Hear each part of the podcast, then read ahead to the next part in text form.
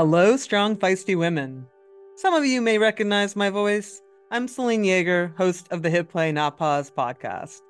Throughout my career as a professional health and fitness writer and now a podcaster, I hear countless questions from women who are trying to understand how their ever changing hormones impact their sports performance. So, we decided to serve up some answers in a brand new series called Hormonal that we will be releasing on the Feisty Women's Performance Podcast feed. Throughout this four part series, reproductive endocrinologist Dr. Carla DiGirolamo and I will be tackling topics like periods, the pill, pregnancy, and conditions like PCOS, all from the perspective of sports performance. If you aren't already, follow the Feisty Women's Performance Podcast and stay tuned for our first episode releasing on April 15th. Also, have questions you want answered? Send us a voice note at speakpipe.com slash hormonal and we'll get it answered on the show.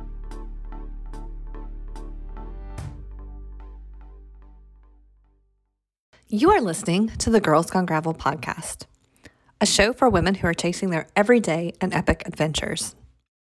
This podcast is hosted by Christy Moan and me, Katherine Taylor, and powered by Feisty Media.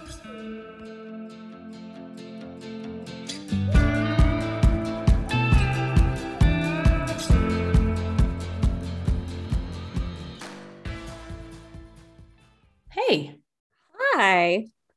Did you have fun at Mid South? It was a party, that's for sure. Lots Lots and lots of people there. I know. I was a little jealous watching the party happen.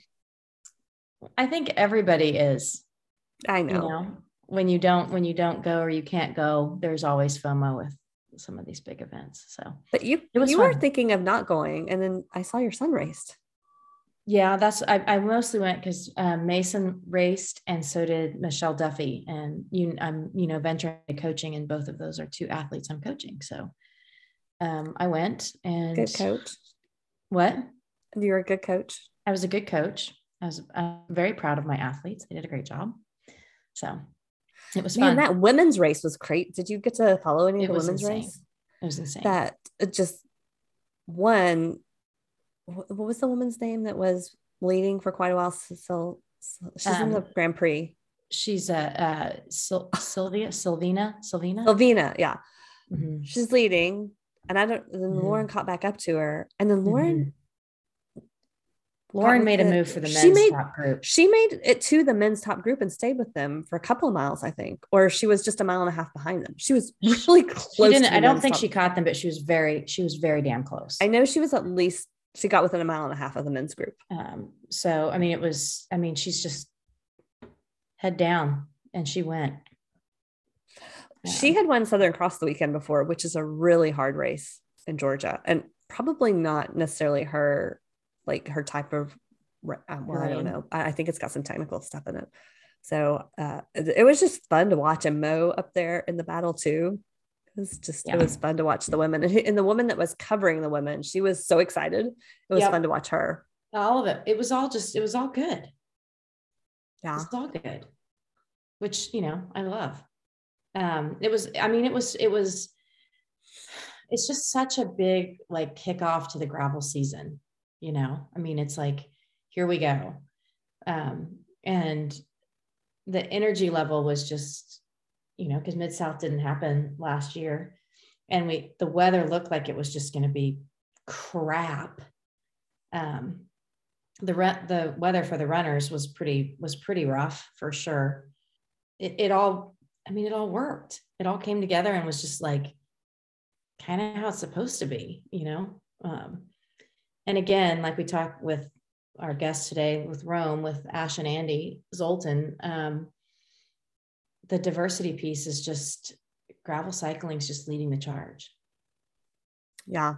off-road cycling i guess i should say is just literally leading the charge like in the industry we're going to do it like it or not you know so it's you can feel it you can see it you can taste it it's all over and it's it's just i hope we just keep the momentum going on all of it Yeah.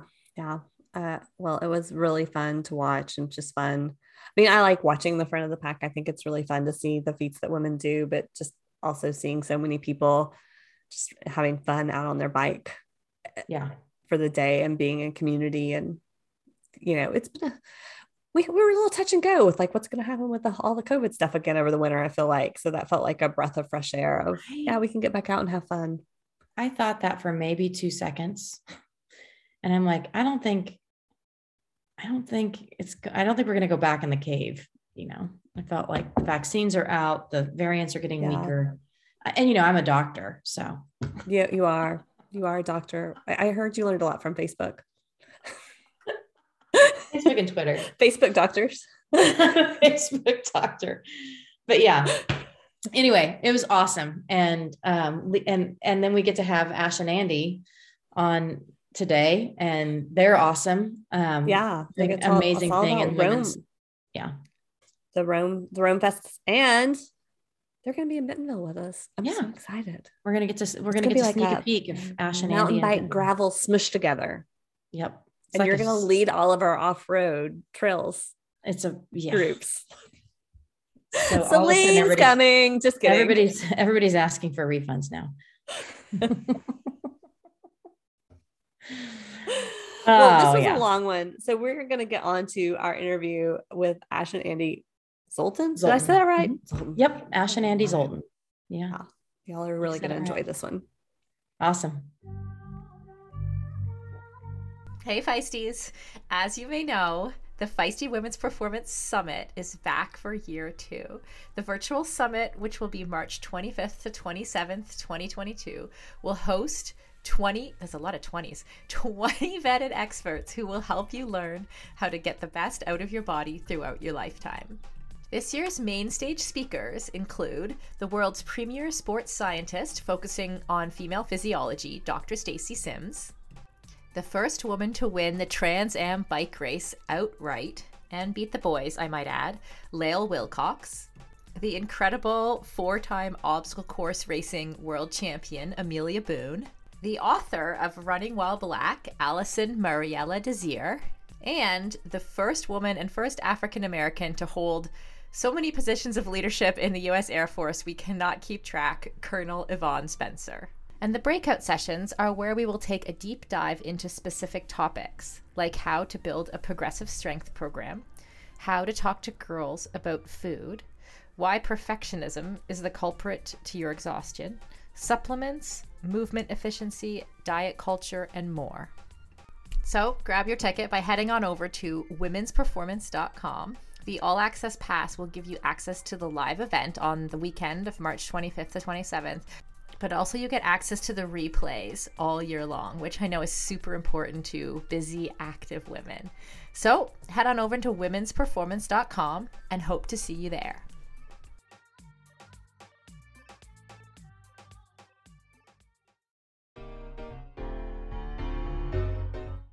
When you're out on your adventures, it's important to take care of your skin, both the parts exposed to the sun and the parts that are not. That's why we're excited that Zealios is joining the gravel community as a sponsor. Zealios uses quality ingredients that athletes love. Every gravel adventurer needs to protect her skin from the sun, and Sun Barrier, a clear, drying zinc sunscreen, is a great way to do it. And of course, we all want to focus on miles, not our chamois. With Betwixt, Zealios all natural chamois cream, you can do just that. This vegan product uses organic aloe vera as well as almond and coconut oils and doesn't use any of the bad stuff no fragrances, petroleum, or paraben. Head over to teamzealios.com and get 20% off your order with the code Girls Gone Gravel. That's teamzealios.com for 20% off with the code Girls Gone Gravel.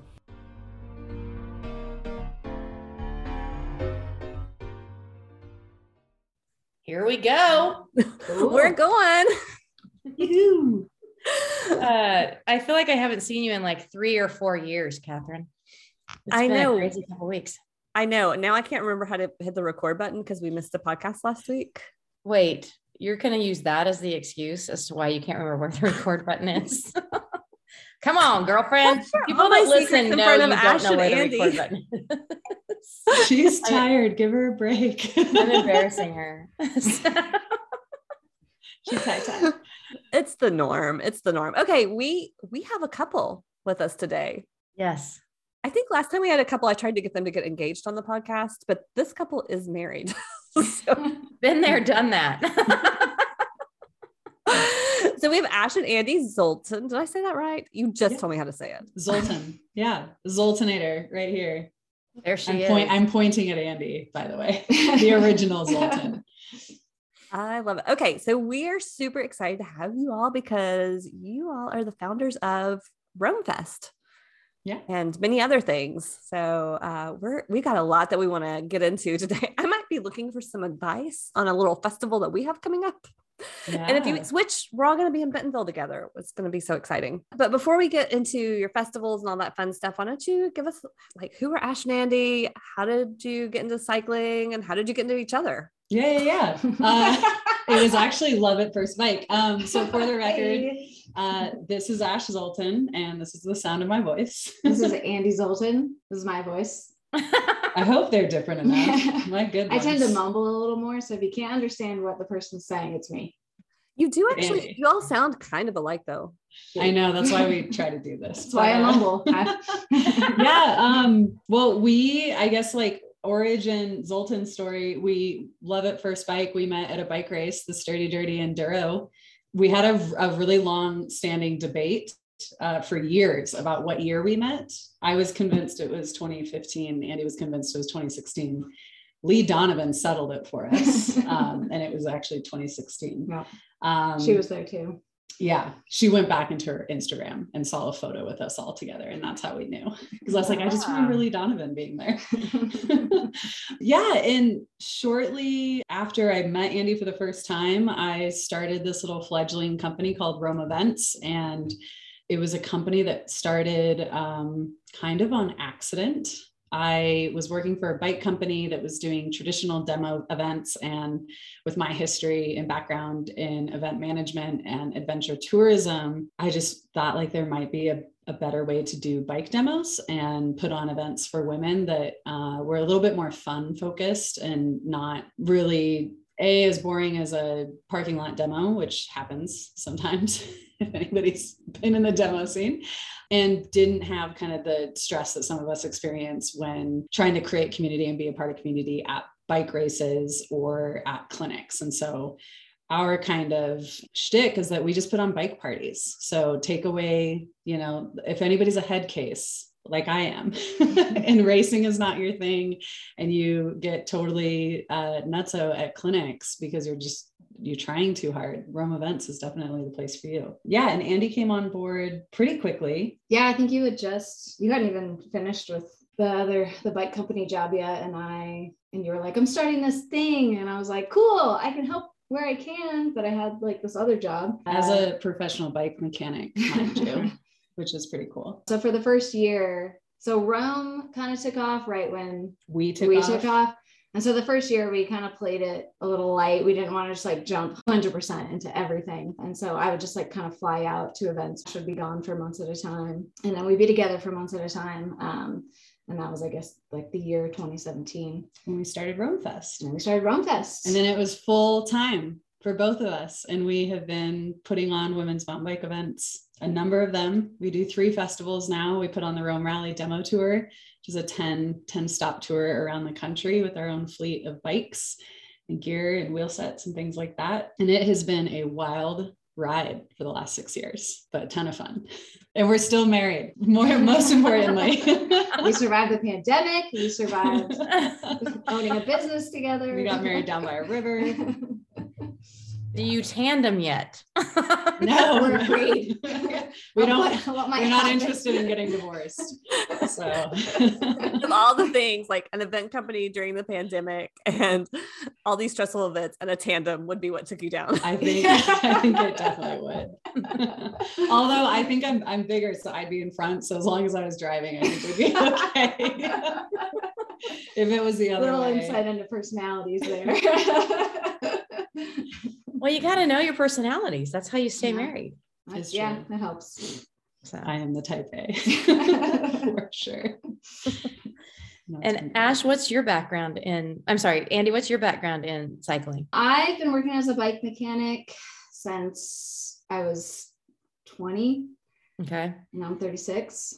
So for a bit. Um, and I also have a background in racing, uh, mainly mountain bike, but also cyclocross. But I've jumped into some road races and downhill. I just like to race. I don't really get to do it much anymore, but yeah, basically, yeah, mostly racing and mechanic. And, And now you are, I always have to Oh. brag for her because she won't brag for herself. um, now I'm working for USA Cycling. They started the Olympic Development Academy a couple years ago. Um, I worked as a mechanic for their cyclocross team this last fall, and then now I'm working in as a, as an assistant coach for the XC mountain bike team. It's athletes, junior, 17, 18 year old junior athletes, uh, and U23 age athletes. That's awesome. It's Yeah. pretty cool. Yeah. I'm proud. In addition to doing Roam, so I'll do, be doing a lot of back and forth this year. flying Yeah, that's what I was going to ask. Does that mean you're gone more? I am gone more, but I'm also there a lot too. And I get to kind of pick and choose. It's really actually perfect. I get to make sure I don't miss the Roam stuff I don't want to miss. And um, and then I get to go kind of explore these other avenues as well. If you were wondering, we are never home. Except for right now. Except for right now. At this moment. Yeah. yeah, you you caught us in our our very small window of being home in Grand Junction. I was Uh, to say, and home is in Grand Junction, right? Yep, Grand Junction, Colorado. We absolutely love it here. If we could figure out a way to be in multiple places at once, we would do it in a heartbeat. Wait, Actually, it sucks. figured that out. You're in no, okay, yeah, I got it. I had to translate that mid south. yeah. Like I said, y'all were breaking the internet, so I think you deserve a nap, Christy. I didn't do much except cheer people on, and I played uh, That's I played sous chef all weekend, Oh, that's or, real hard. or chef all weekend. Like I chefed it up for our Airbnb. It was super fun. Like Nice. taking a That's a playbook- fun role. It was it was really fun. Like I totally took a page out of Chef Chef Z Xander Alt's playbook and just Nice. yeah, I was like, if you guys want, I'll make dinner and breakfast and Yeah.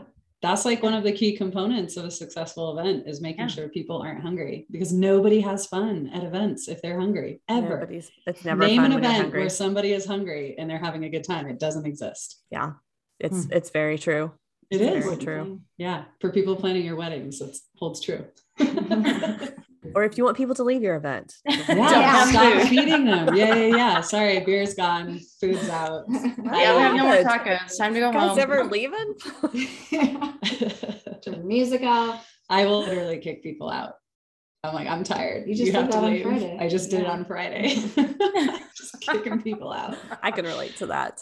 I can Yeah. relate to that. Okay, I have a lot of questions. First, Andy, what I I love that you're a bike mechanic and then you're working with all of these the youth. I know you're working as a coach, but do you feel like being a woman and having that platform it really helps like those younger that younger generation see like this is possible or there are different paths that you can go because I feel like a lot of times when you're in that youth phase you're like it's either this or this. I don't know. What's it been like working with youth and kind of having your background? Yeah, I definitely hope that that is something that is happening. Um, being around these kids, I went to Belgium this this winter uh, with a group of uh, young athletes again for the World Cup circuit of cyclocross races that goes on around Christmas every year there. And this one gal in particular, we were kind of talking about. We were asking them, "Okay, what's your favorite class?" And she was like, "I don't really like to read." My favorite class is this construction class that I get to take. And I was like, sweet. And so girls and well yeah i guess girls but also whatever kids everything especially kids like that who i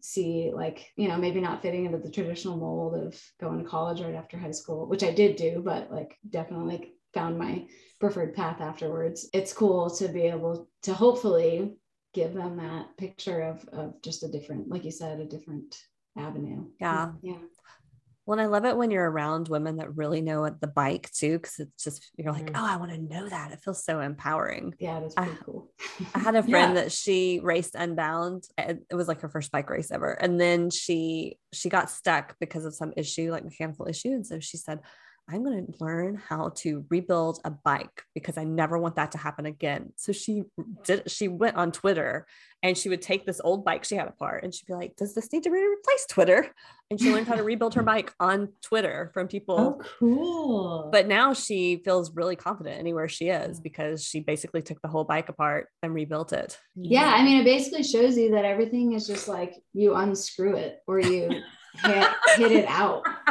You literally okay. hid it in. Well, and it played in. It really, I think, lent itself to our house when we bought our house, and we people come over and they're like, "Wow, like you guys did all these renovations. Who did you pay?" And we're like, "Nobody. We did it ourselves." And everyone's so shocked. And I think at the end of the day, the the bike mechanic skills and the confidence to take things apart and put them back together really lends itself to so many different you know channels. It's not just about the bike. You i mean we feel pretty comfortable to a degree you know doing construction on the house like this beam behind us we did. Yeah and the same thing we drive vehicles around the country. One of them's a school bus like whole host of fun things that come with driving a school bus around. And it's been really i think useful to have that experience with the bike um, andy more so. I'm always like here andy get your wrench out. You're not too here we go. But it really does translate and i think we hear all the time from Mm. from folks that you know we'll just call it like non-traditional folks and like whatever the area or category is that you're talking about and those that are successful often talk about either not seeing anybody like themselves and wanting to step into that role or they saw somebody doing it that they could relate to and it inspired it to do it. So Andy won't talk about herself, but I will tell you that I think from my my experience being around Andy and the people she influences, she's definitely being that trailblazer for Oh yeah. you know women in general i think and and also just i think just anybody that's around her sees how much fun she has doing it the passion she has doing it and the fact that she's been able to make a career out of it and that that is a pathway to to having a career you know so I love that. And I, I love it when I learn something on this show, meaning I've done so many flip houses. I've never thought about applying that knowledge to my bike. Mm. Like what? they, they it threads it screws in it screws out Screws out. hammer it and sometimes you cut things and that's like construction Sometimes you cut i mean like that's like bikes and construction i mean i'm oversimplifying it obviously but Well, I've always lacked the confidence when it comes to the bike stuff, repair stuff for some reason. I don't know if that comes from it's been so easy to like hand it off to somebody, but really like it's it's something that I need to know how to do. I think where I get stuck is like the fear of not getting to repeat it. That's how I learn. And so a lot of times when I learn a skill on a bike and then I don't use it for two years or whatever, then I'm like, oh shit, I used to know how to do that. yeah, Yeah. So, but yeah. Yeah. So at every event in the future, we're going to sabotage Christy's bike. put this all together Multiple times a year, you'll get repetition. It's perfect. I don't- time. I don't know what happened to your bike, Christy. It was in all these pieces. Looks like the same here. problem you had last will- time. yeah. Well, what's I will say, like, uh, so when I was a, a demo driver, I mean, I was responsible for taking care of a fleet of 20 bikes, like very different bikes, road bikes, gravel bikes, cyclocross bikes, mountain bikes. And what I, I would often do is I I had the I was lucky that I had multiples of the same bike. So when something broke or went wrong, or I had to disassemble something from one of the bikes, I could like look over and look at how it was supposed to look or fit together Right. on the other bike. Um, but I think a, a, simpler version, instead of having multiples of the same bike, maybe just take photos before you take Yes. things apart. that works too. But yeah, that was kind of my learning curve was just kind of like looking and just kind of trying to troubleshoot how things apart and went back together. And then asking for help when I got myself in a pickle. Nice. Checking the internet. There's lots on the internet Yeah. too. That's nice. You could find. I mean, I hadn't put seal in my tires in a long time. I was like, wait, what? How do I unscrew this order? again? Like, do I put this part? And I was like, it just found it on YouTube in like a minute and a half. Yeah. So, okay, well, give us more of the scoop on Roam. So it's a mountain bike festival. And we do have some people that ride gravel and mountain bikes. How did you, you said you came up with that concept from working demos and you said there's a better way to do it.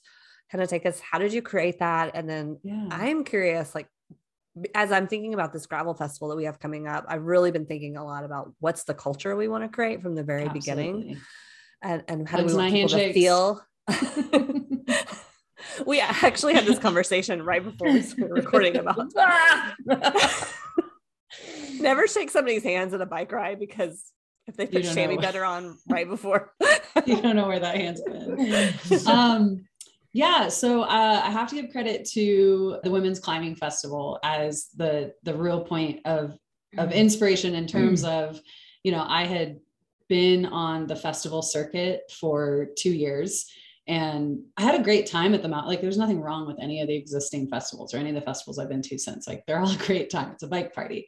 But i i took note of the women's climbing festival and how just instantly successful that event was and how much fun it looked like. And i kind of it kind of took me back to growing up and going to sleepaway camp and just like spending the weekend with you know friend, current friends making new friends and just the magic that really happens when you get to spend an extended period of time with folks and then kind of further extrapolated on that with the fact that i was in the bike industry and just really observed the total lack of connection between the end consumer and the bike brands mm-hmm. and i mm-hmm. thought you know there might i think there's a better way to to have these conversations not come through a thread, a Reddit thread or a Pinkbike article comment or whatever, but rather give ladies the opportunity to talk to brands directly. And like, what better way to do that than to invite brands to bike events, um, to a big festival, invite a bunch of ladies there and give them an opportunity to have conversation and, and kind of build that community and have that feedback loop happen in, in real time in person so some of the steps that we did for that you know creating that culture is in the ask from our brand partners we were really, really, really insistent that they, at the very least, have a female representative. And I was like, I don't care if she's the accountant at your office, like, have a female that is representative of your brand that can have these candid conversations because women you know especially in an intimidating scene like mountain biking women often you know seek out other women to chat with and talk to and just inherently feel more comfortable and so i knew as from being a female at a bike company that women were often more likely to come talk to me than my male counterparts. And I kind of saw that as an opportunity. So that was kind of one of the requests that we had for our partners. And I have to give every partner we've ever worked with like massive kudos. They they showed up in a big way, and sometimes it was just bringing like honestly like we've had companies bring their receptionist because that was the only female at the time they had working at the company or they would bring an ambassador or they would bring you know a super fan from the bike shop and what's been really neat is since 2017 that almost never happens anymore because there's so many women. i love women that. sorry yeah, there's, i do not right? want to interrupt you but at the same time i'm like that is so important is that we like it can't just be women on the bike it's got to be yeah. them you know the stuff that's happening yeah. behind the scenes and that request that's a game changer ash Totally. Well, and what's really neat is I think, and I don't want to take credit because all these women who I think have come into the industry have obviously done so on their own accord with their own mm-hmm. talent and skills and hustle. But it has been a massive shift since that first festival in 2017 and our last festivals in 2021 that like we've had to tell them to like stop bringing so many women from there like we don't have enough space for all the women that work at your company to come like, like we've had to put like some parameters around it and you know oh, i yes. i just think it's so cool that in that short period of time. And i think that speaks to the industry as a whole and you know a, a massive movement that I, re- I think really that i have to give credit to the skills clinic scene like the lindsey richters and the candace shadleys of the world who you know recognize that there is this untapped market that wanted to get involved in bikes and build community and um, elevate one another. And I think it kind of started in the clinic scene and has just slowly grown and grown into race events and festivals and retreats and things like that. And I think the companies recognize that it's, you know, if you want diversity in your end consumer, you've got to have diversity in the office where everything starts. And they've been doing, I think they've been doing a pretty commendable job at that. I mean, it could always get better, but yeah, you know, well, progress not slow, perfection. So it's not going to happen. Yeah. You know, we don't get to snap our fingers and have it. Yeah. And we get asked all the time, and that's another really cool position to be in is that companies reach out to us almost every time they have a position pop up in their you know in-house um, something's going up on their like jobs and career page they'll they'll often you raising your hand like hey, well i reached out to you. I was like yeah. We need a yeah. female bike manager. Totally. Folks reach out to us all the time and and yeah it's just we we feel very privileged to be in a position to have that kind of influence and and we hope we're using it for good. I think so. I love all that. I mean what's cool is so we're starting obviously this festival in 2022 I've found so many like badass women who can come and lead and it's been interesting and it just even the difference in normalizing conversations you know, Walmart has just come out on as one of our big sponsors. And I was meeting with, and he's probably in his late 50s, early 60s year old man. And I was like, well, I would like tampons at the Walmart booth. And it was just a normal conversation. Like he didn't blink, I didn't blink. It was just a normal conversation. I was like, where it's a women's festival. Yeah. I would like tampon. I would like Walmart we, tampons. yeah. We have them too. And we get, that's like the number one thing that gets put in our surveys is people like, you guys have like a little bathroom. Your toilets are so clean. So this is like literally if i could pinpoint one thing that people give us the most kudos for it's that our porta potties are always super clean and we have these little kits inside of each one full of tampons and like wet wipes to to clean the toilet lids and little trash bins in there. And we learned the hard way that we need to put antibacterial wet wipes and then like hoo-hoo cleaning oh. wet wipes because some people do it. Uh, yeah, yeah, that was like our trying, learning yeah. curve I, am I'm with you so that would be those are but like those are the those are the small touches that when you talk about you know successful events and specifically for women it's like those are the small touches i mean something as simple as having tampons right like like it, that definitely does not happen at other. Well, I've forgotten you know. about tampons, but that's that's a whole other story. That's a whole other podcast. Oh, nice. don't, oh, don't worry, Christy. We're also going to have vaginal lube. Okay. we just oh got a oh lube sponsor. I mean, you know, we laugh for one of our podcasts. Really the, the the reality is the normalization is happening. Totally that is it doesn't make my kids uncomfortable. My son's not uncomfortable hearing it. Whereas you know my husband would have been uncomfortable hearing that like yeah. at his at, at my son's age which totally. is all just a matter of normalization. There shouldn't be any reason that it should be an uncomfortable conversation. Right. but you know just as we kind of grow through life and get better and start recognizing that women are literally 50 some percent of the population absolutely. Absolutely. It's just not a big leap. yeah. yeah. And i think and i have to say i think like weirdly very recently i've kind of noticed the shift that brands are putting the math together that like yeah we're 50% of the population but we're a vast majority of the untapped end consumer. And it's like you can market all day long to the same user group that you've been marketing to for 30 years but like hello we also have most of the buying power, which is like I've never Correct. figured the math out. I'm like, yeah, how are these CEOs not realizing that A plus B literally equals C, and they just yeah. can't figure out that equation? Yeah, uh, it, it is that I, five years ago I worked at a, a bike shop, and it was one of it was actually an online retailer with triathlon. It was one of the big three online retailers for triathlon. And I would go to brands all the time. They would send me, you know, marketing material and it would be you know if there were 30 images 20 would be of men and the 10 that were of women were of super thin white women mm. that mm-hmm. didn't necessarily reflect our customers and i always get so frightened like i would have this conversation with brands over and over again when they would say what do you need i would say different images of women yeah. Or it would be a man, two men and a woman riding their bike up a mountain right. together right. would be the, the image yeah. that I would find of a woman. So I think you're right. Like something has shifted and they've, because I would say that then too, you're missing so much of the market. And I, mm-hmm. I think they figured it out. they're they're getting yeah and it's and it's so cool to see like i'll use this example it's really cool to see the the big free ride events getting really popular and seeing the progression of women in cycling. And we have this little story that we tell about uh, a friend of ours who's this insanely accomplished free rider. I mean, she can hit like 40 foot gap jumps, throw a whip with the best of them.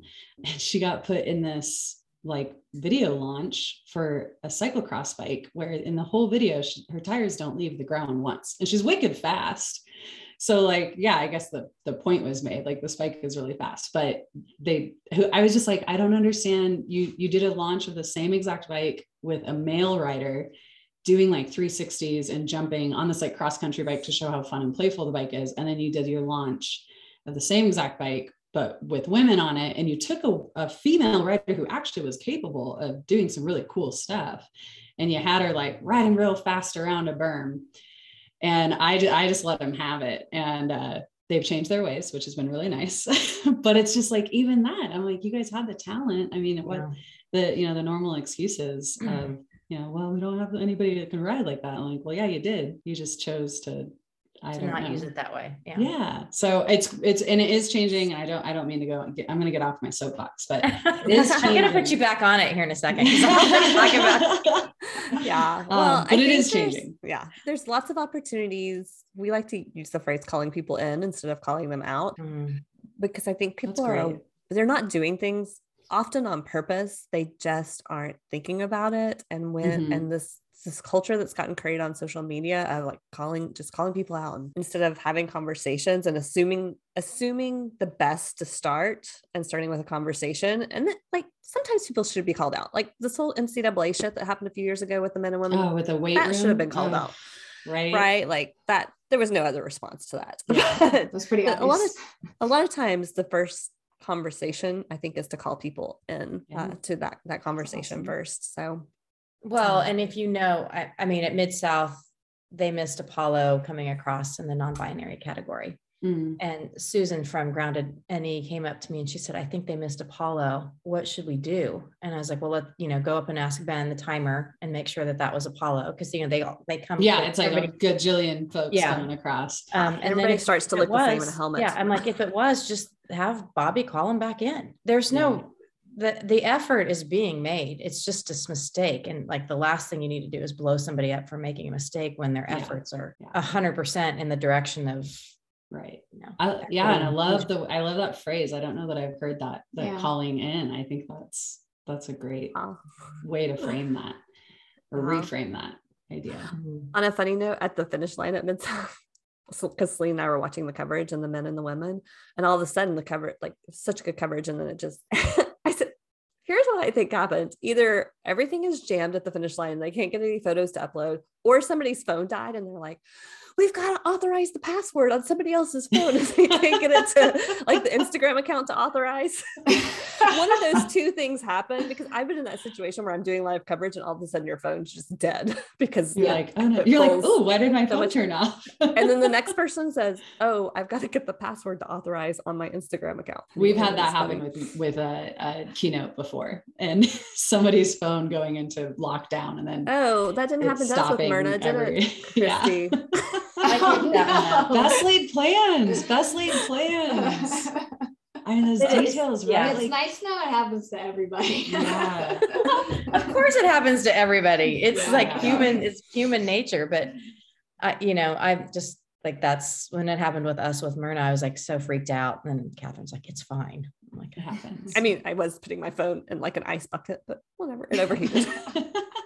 "Somebody's out there so what what all i've i've obviously follow you ladies on instagram and i've really been enjoying your post pointing out your team members Mm. um thought it we have was to give kudos to our team member for pointing out our team members. We hired Ariel Kazunas as our social media manager, and she is this. I mean, you can tell there's a very clear delineation of when I was doing the social media and when Ariel took over. And she is just She's got a way with words. got a way with she's a wordsmith and she is so pure of heart. And it, i think it really comes across in the way that she writes. And she's been my the only person we've brought on board that i pr- really just said like please just be yourself. Don't ask me any questions because i just want you to you like you're perfect. Like just the way you are. And she's been with Roam in some capacity since almost the beginning. So she's she So knows. she she's, the, she's, part of the family. Yeah, she's, part of the family. voice. Yeah. yeah it's a cool it's a cool concept right? Like Mhm. sharing sharing about the the behind the scenes the folks that make this whole thing happen because it's so much bigger than the two of us. I mean so much bigger. I was trying to calculate the other day and i'm like i think we have like upwards of 50 paid positions throughout the year that folks kind of like 50 different women come and help us. Um, it's actually really side note tangent. Uh, we showed up at an event and we were a production team and we had to move like a bunch of things and there was like all these guys standing around and our Kayla Lures, who's one of our assistant directors, is like, "All right, strong bitches, follow me!" And like our whole team just like troops over to move, and like these guys just j- jaws dropped. They're like, "Did she just really say strong bitches?" I need some strong bitches. Are you a strong bitch? Follow me. Bitch. and it, it's like refreshing, right? It's pretty cool that I I don't know that I realize in real time all the time how unique and how cool it is that we have this team of women in this, you know, Yeah. super super super. I mean, I mean, we're talking outdoor event spaces is male dominated. You get into and then you start getting into the mi- minutia of events and and I mean you you both are in this category too of like there there are not a lot of event producers that are women. And there are definitely not a lot of production teams where the people like moving the fencing and setting up the stage are women. Yeah. So it's pretty cool to be in that position too. I have enjoyed being the the boss ass bitch that tells them where to put the fence. Right? That's me. Like, I don't want to move that. You do it. I'm like, I'm too old to move that shit anymore. I have played that card way too much lately. Like, Tim, Tim was like, you need to start lifting weights because you've stopped doing that stuff. And now you can't carry the groceries in because you're losing your muscle mass. Like, "Ah." That's, Right. hilarious. That's hilarious. um, yeah, but to to bring it back around to our spotlight, um, so we've got a couple different features that are going to be popping into the the socials this year. One of them being the Romy Homie Spotlight. So that's really just a focus on the core team, and then a few folks who have just been you know a part of the family um, Right. for lack of a better description i mean that is the better That is description They're- Yeah. they're our family um, and a lot of them started like we met them because they came to one of our events and we just hit it off and connected and they've stuck around in some capacity whether it's super fans or friends like debbie phelps. How old is debbie? She doesn't care that we, we asked her is it okay that we tell people how old to celebrate her 74th That's amazing. and Yeah. she's like our like nana mom like we don't really know how to categorize her but we just like we love her dearly She calls us every couple we weeks. we talk to her all the time and it's just like one of those magical relationships that if we hadn't been doing roam i don't know that we would have come you would have met her. Debbie. yeah so she'll be coming through the the spotlight feature here pretty soon yeah and then we're doing a few spotlights we have a, um trailblazers series that we're going to be focusing on female mechanics and trail advocacy folks and people who are actually building trail mm-hmm. and then the spotlight feature that we're trying to use our platform to elevate other other women doing and and not just women but just folks doing really awesome things in their communities to build a more diverse and a more non-traditional you know group of folks out enjoying recreation and, and specifically mountain bike Love it. yeah Wow. Well, when we had a chance to chat, we were, I think we were chatting, me, you, and Amy, Ash, about Bentonville, and Mm. because you're going to be there the same weekend. And you had said that you all really worked in the last couple of years to improve your the diversity at your event. And, and Mhm. so what was that process like? You know, because sometimes I think we we get to the women, we're like, we got the women. yeah and then you start to think through and that's one thing we've been thinking through as well is like how do we create a culture of diversity from the very beginning being a new Yeah. event with limited resources? So so what kind of led you all on that journey and and what are some things you've learned? Yeah i've learned that it is hard because it's change and any change is is hard and we kind of were so i think in the first few years we were just in cockroach mode of just trying to keep Mm-hmm. the events afloat that we weren't necessarily in a position to really focus on like if we were to narrow down the scope of like different facets of like who who are women? Like who are the different folks that make up women? They're obviously women of color they're indigenous women they're female identifying folks they're trans women. And for the a number of years you know as a small team running with super limited resources we just didn't have a lot of bandwidth to do much more and we were really lucky that after the pandemic hit we kind of had a breathing year. We got to do what you're kind of talking about like starting fresh starting new. Had kind of a lucky break in a cold call from Alyssa Gonzalez, who's now our- DEI coordinator. And this is really funny. I never pick up, I screen my calls like crazy. And often if people leave voicemails, I don't even ever like it's just if you don't catch me, like very unusual for me to ever actually get back to cold calls. And for whatever reason, I got this little nagging, you know, buzz that I should pick up the phone. And this woman introduced herself as a woman of color who was really interested in seeing, you know, more diversity in the outdoors and specifically in mountain biking. And she was just kind of calling to ask me like what we were doing to create a more inclusive space. And I really didn't have an answer for her. And so we um, basically set up a, a consultation where Alyssa was fairly new to diversity work um, as like an actual role, as a, a kind of a mediation consulting role. We were clearly new to the game because it was never anything we had done with much intention. And we had this series of conversations over the summer of 2021. That was last summer. Oh my gosh, it feels like ages ago. I can't believe that was just last summer. But we had a series of phone calls where she just basically gave us her honest feedback as a person new to writing and as a woman of color and how her perception of, of Roam as a whole, but our events, the way the language that we use. And we just got like, she had, it was like no holds barred. Like she just let us know. She did not she did not sugarcoat a dang thing.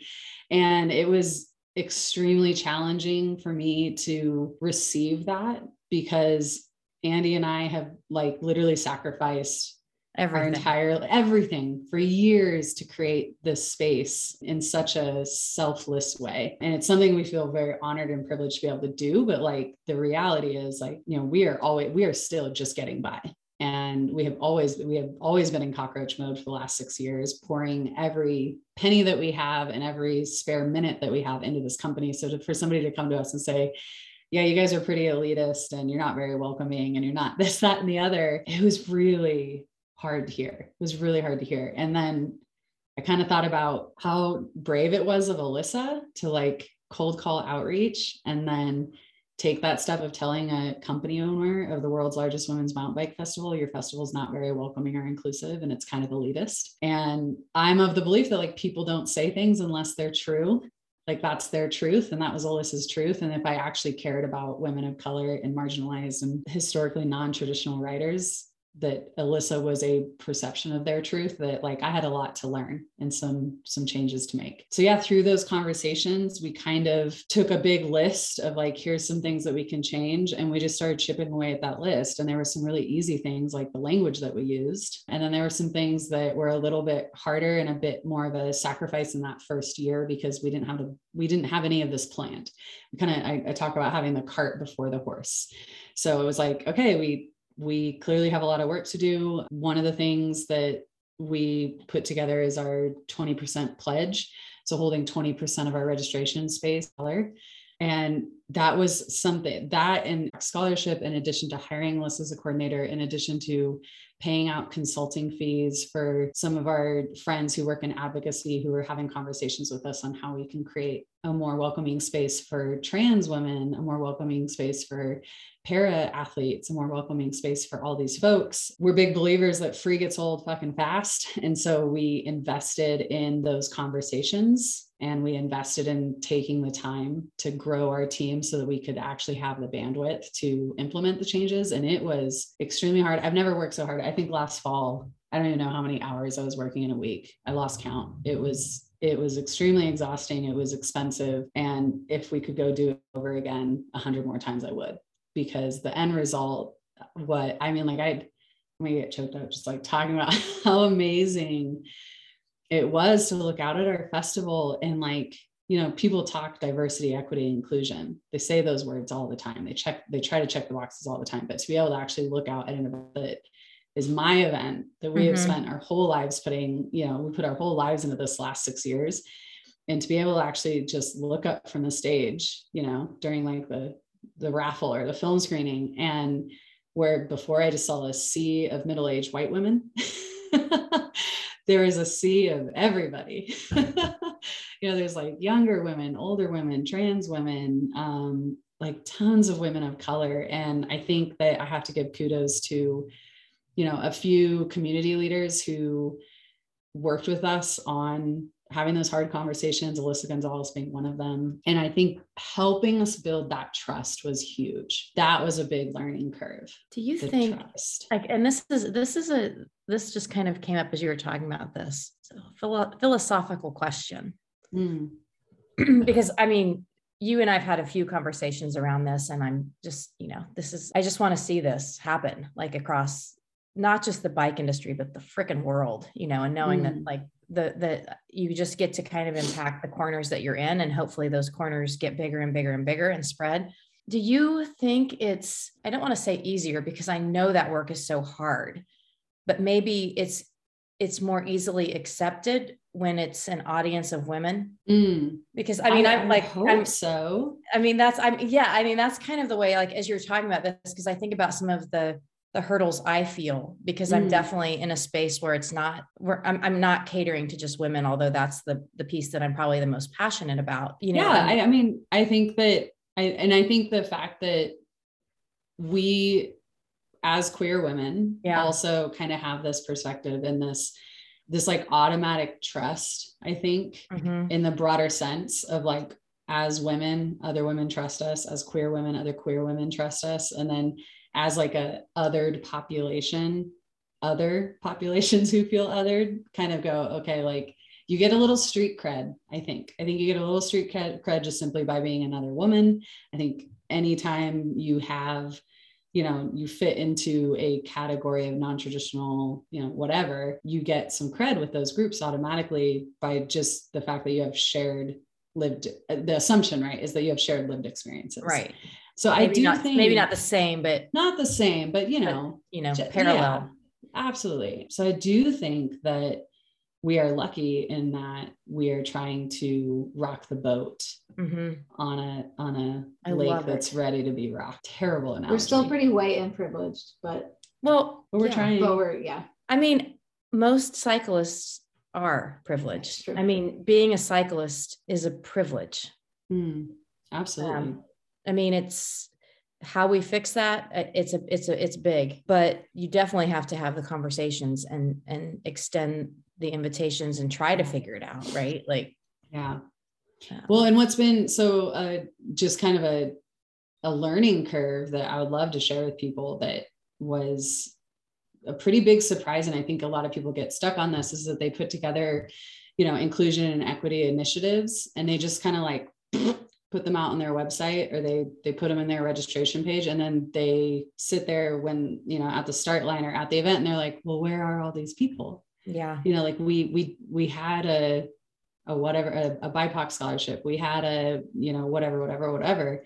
Um and what we learned really quickly is and and i have to give molly cameron credit who gave b apple credit. Um, and i don't know where b maybe got it from but the the phrase was relationships move at the speed of trust.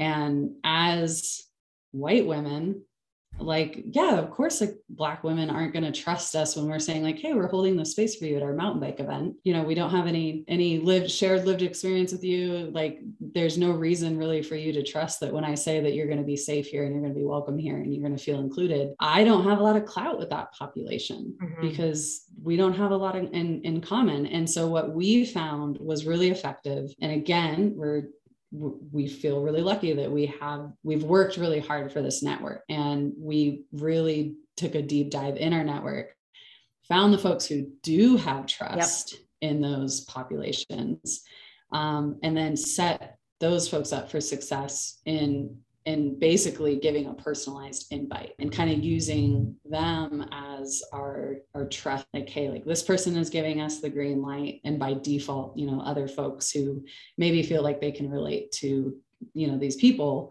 that was really successful for us. It's really interesting and like once you kind of get one on board the floodgates open to a large Mhm. extent and yeah we, we've seen that with trans women and we've always had trans women at our events from the get-go but we've been like very vocal now about having them. They're welcome and we have we've been able to we've been in a position to elevate some really amazing trans advocates in the cycling world and it's like all of a sudden we're just having like a super queer party and it's so great. I love it. Yeah. we're like we're queer we're like we might need to make a t-shirt. There's like so many of us here. Yeah and then the same thing you know we we were I, I pictured the t-shirt in my head. I did We're too. queer and we're here. Yeah. I was like, can I Um, wear one even though I'm not super queer? yeah well and i think and i think where we got it right is we didn't just ask you know we didn't just say Right. hey claudia jackson who's an amazing indigenous woman doing incredible things on the navajo reservation we didn't just say like hey claudia can you come to our event it was hey claudia would you like to come to our event? Can we help offset your travel expenses? Can we pay you to be a part of this? Can we Mhm. pay you for your time? We understand that often these people who have a sphere of influence are often the ones who are doing a ton of work and they're not getting paid for it. So to ask them to put one more thing onto your plate to benefit us as a for-profit business, just you know, we got called out on that really quick and we realized really quickly that if you want to diversify and create equity within your event, you have to, that has to start from the way that you do business. So we've got last year a little bit cart before the horse. We weren't really didn't have the budget in place to do that as robustly as we wanted to. This year, every single time I have had a conversation with a person about how do we make this event more inclusive um, and basically having a consultation with these folks like we we pay them. And it's a set fee like it's it's $20 an hour because we don't have millions. And it, and i think half of it is is just the the intention of like we value your time and we value your input and we value your trust that the rest of your community has in you. And that by being associated with you we're extending that trust and that invite and that has value so we pay for it as we should. Yeah, yeah and that's I've, been really successful for us. I love all that. And I also love like being real upfront of it takes time to get there, mm-hmm. right? Because, you know, like typically events don't make money for the first three years. We're fortunate mm-hmm. we're probably going to make a little money this year, but fortunately, because Christy and I have had so many great conversations on the podcast, I basically went to everybody in our network and just like begged and you know, we had a, a couple of very generous uh, sponsors that came in from the mm-hmm. get go. I asked from the very front, can you help us fund these scholarships? And fortunately, we had some that came in that we were able to fully fund. Everybody awesome. that applied for a scholarship, yeah, but it, it was it's been an interesting process, just figuring all the pieces out and even the conversations and and how you created a like a, a great environment for people within the festival. Um, mm-hmm. Even you know we, we've been talking a lot about creating conversations around the idea of belonging because I think sometimes people are like, oh, I'm over. I've heard like 28,000 DEI presentations at this point from everybody and but everybody understands what it feels like to not belong at some point, right? Totally. So if you Absolutely. can like take it to that heart level of like I may not be able to understand your life experience, but yes, I felt left out mm-hmm. at some point and I hear how much more you've been left out because of the color of your skin or because of the way your body looks. Mm-hmm. Um, that makes me actually gets me teary when I think about that. Yeah. Right. Like understanding what it means to belong and how important that absolutely. Is. And I think something that is unique in a, in a lot of ways to gravel and i think is unique to the intention we've put behind our events is that there isn't necessarily that pressure to perform. It is right. about, I mean, gravel at its core, in my understanding, and I'm not super well versed, but I mean, we we help put on a big gravel event. Um, and when I'm there, I'm just like, wow, this is this looks like a ton of fun. And you go talk to the average rider, and they're not racing; they're they're riding in the event, and they're there to have a good time, to you know meet a goal to build community to network and i think that's something that really lends that is unique to what we do as at Roam. Mm-hmm. And I mm-hmm. think what the gravel scene is really about is like we're all really at, the, at, its core there just to have fun, to have a bike party. And so yeah, I think it lends that lends itself to being more inclusive, inherently inclusive and welcoming, because it's not like the egos get checked at the door to a large extent. At our event, there just like really is no ego because it literally is a bike party the whole day. There's not timing or starts or finishes or anything. Yeah. And so I think we're really well positioned to start that that work yeah. and be successful in it and hopefully for those successes to to grow into other areas of the outdoors. Well, we probably should have booked this for two podcasts because this is I know. I but know. I've got, okay. I've got two things. Oh, sorry. Okay. You... Nope. You go for it. I like of your of your of your parties that you've got coming up. We've got you know a lot of these women that are on this are obviously gravel riders that are listening mm. to this. So which festival is the right one for your? Hey, I want to try out some mountain biking, lady. Yeah. So if you have just got into riding or you haven't been mountain biking yet, we're going to tell you go get a clinic go start riding, go get some experience under your belt because our events are a little less handholdy and it's kind of like we we use this language. It's like you're a bunch of grown-ass women and i expect you to be able to take care of yourself because i don't have time to take care of all 300 of you. And so by default, you know, A, we want everyone to be set up for success, but also we don't have the bandwidth to cater to an absolute beginner rider all the way up to the experienced rider. And in fact, our target demographic is, is experienced riders and women who are comfortable on a bike. You know, they don't have to be experts by any means, but comfortable braking, comfortable standing up, able to go take themselves out on a two hour ride or join a group ride. and be comfortable in that scenario. Um, so to the absolute beginners, I would say go get go take a skills clinic because we're massive fans and we think everybody should i we sign up we can andy and i continue yeah we continue to sign up to for coaching and clinics. Um, and then once you are a little bit more comfortable on the bike and on trails the kind of hierarchy of challenging terrain is knoxville is definitely our friendliest event site in terms of there are trails for everybody including paracyclists. So um, and Knoxville is also e-bike friendly, and we we chose that location because we really wanted That's to awesome. Yeah. kind of just broaden the the type of rider that could come or the the the way that people want to show up at our events, right? I e-bike, we e-bike all the time. So I don't want to put any like parameters on what an e-biker is. But Knoxville is definitely the more low-key event site. Once you come out to Fruita, Colorado, uh, we definitely have some low-key flow trails, you know, strider bike friendly trails, but not very many of them. And then the trails get pretty spicy out here. And then Sedona, we actually have a pretty firm line that you have to be an intermediate plus rider to come out to Sedona because we're just we're there to shred and The terrain there, the terrain there is really for shredding. challenging and it's for shredding. Um, potentially your skin. Yeah, potentially your skin. and we try to avoid that. It's a place you'll never see me. accidentally. Yeah. now those And I will And come to volunteer to watch your festival go yeah off. and and that um that choice actually came from a statistic that i did a ton of research and the the vast majority to still to this day this research was back in the day six years ago back in the day that like 90 plus percent of women specific mountain bike events are only races or skills clinics or have some sort of coaching something wrapped in and then the other 9% are basically like yoga retreats that have mountain biking included in them. And then there's like this 1% of events that are really just a bunch of ladies getting together to party and ride bikes and not race and not get coached and not do yoga. And that's Roam Fest. Like we're the only, we're, and I'm, I actually, encourage, I would love anybody listening to this who wants to put on bike festivals that are purely there for ladies to just go get rad on bikes. Please do it because we need more of them. Um, Mhm. I have, you know, all ships rise. I have no ego about it. We hear about new events popping up and we get ecstatic. Right. I'm like, ooh, call me. I would love to tell you all the mistakes we made.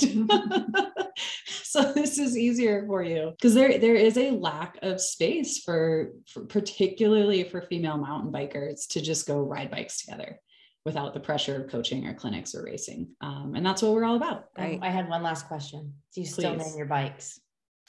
yeah, Yes. our demo, our demo fleet. Yeah. yeah, yeah. We're still working on this year's names, but um, we've got. I think our theme this year is real women. In the past, it's been like, fictional characters, Like Um, badass. Badass has always been Sorry, yeah, badass. the fictional parameter. female characters. And then this year we're doing like Sally Ride, just just as an example of kind of the That's yeah, really just fun. like cool women. So we're up for suggestions because we haven't Yeah. actually named the fleet yet. Oh Um, man. Well, yeah, maybe people can go for- like comment on this podcast post. We, and yeah, and we we need the post on that so we know who, like how you because I've I'm always curious. I remember when you guys started doing that. I was like, that's really fun. I, Yeah. And we I want to do know what the kinda- bikes names are. And we do kind of curate it to the bike, right? So like we had Yeah. like Brianna Tarth was our biggest, like burliest bike in our fleet. It was like this huge if you're a Game of Thrones fan, she's like this, This tall Yeah. blonde woman six wields foot a whatever. That can kill a giant. Yes. Yes, Brianna Tarth. And so we that's what we named like our big burly bike. Yeah. And then we had like 11, which was like the little girl from Stranger Things who had like, superpowers. That was like our extra small, hot pink bike that looked like it had superpowers. so we it. yeah, it's kind of fun. The bikes have personalities and we try to, you know, align that with a cool name. Yeah. Well, I'm I'm re- I'm requesting a post. on Okay. one when you get there. We'll tell Ariel or, Let's or eleven to remind us to tell her what the bike names are. Yeah. And then if people are interested in your one day events, what are those like? Are those just demos? Do you do any skills at those? Like what do they Yeah.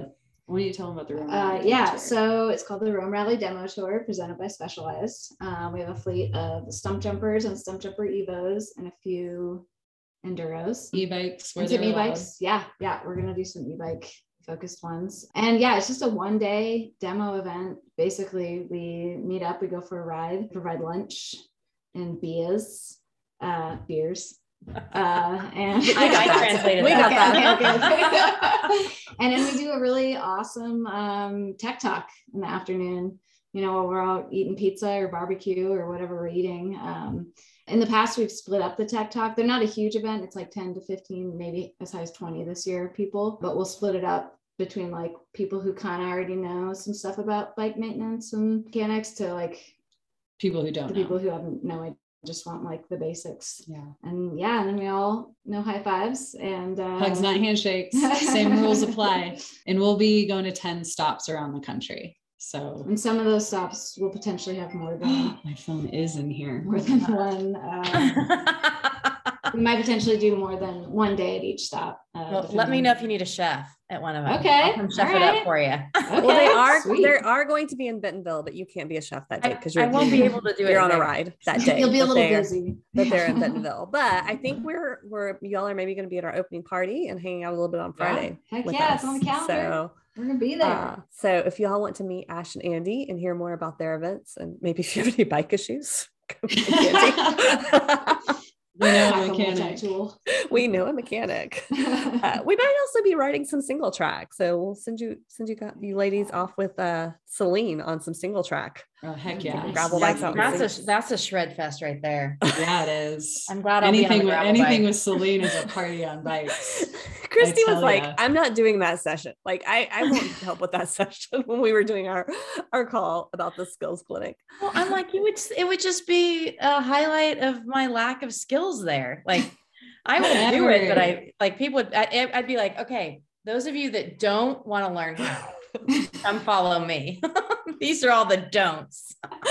Which, hey, that's sometimes that's an important way to learn too. It, it can be Learning It what not be. to do. Learn what not to do. We're so we have to say, y'all, we are so excited for this festival and for women in gravel to have a place to go hang out. See, like in Bentonville is just so much fun, and we're just kind of tickled that the stars aligned and that we get to be a part of it. I So know. yeah. Well, yeah, thank Plus, you all I haven't hugged so you ladies for like I know. three years, We maybe. like big hugs, maybe a double hug.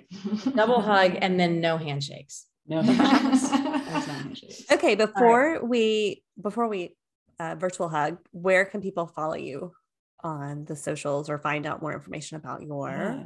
events? Uh, so we streamlined all those things. So when you're looking for things, you look for this is Roam, and it's R O A M, like roaming around. Um, so on Instagram, we're at this is Roam. Our website is thisisroam.com. Facebook, Facebook backslash this is Roam. So yeah, if you just look this is Roam, you'll find us.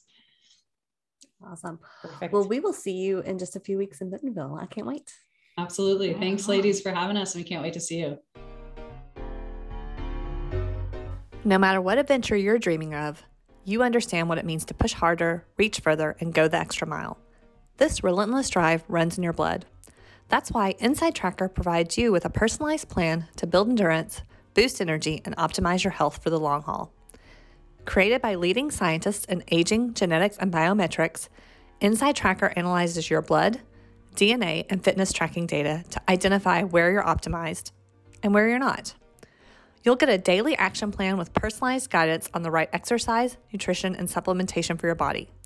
And when you connect InsideTracker with your Fitbit or Garmin, you'll also unlock real time recovery tips after you complete your workout. It's like having your own personal trainer and nutritionist in your pocket. For a limited time, you can get 20% off the entire InsideTracker store. Just go to insidetracker.com forward slash feisty. That's insidetracker.com forward slash feisty.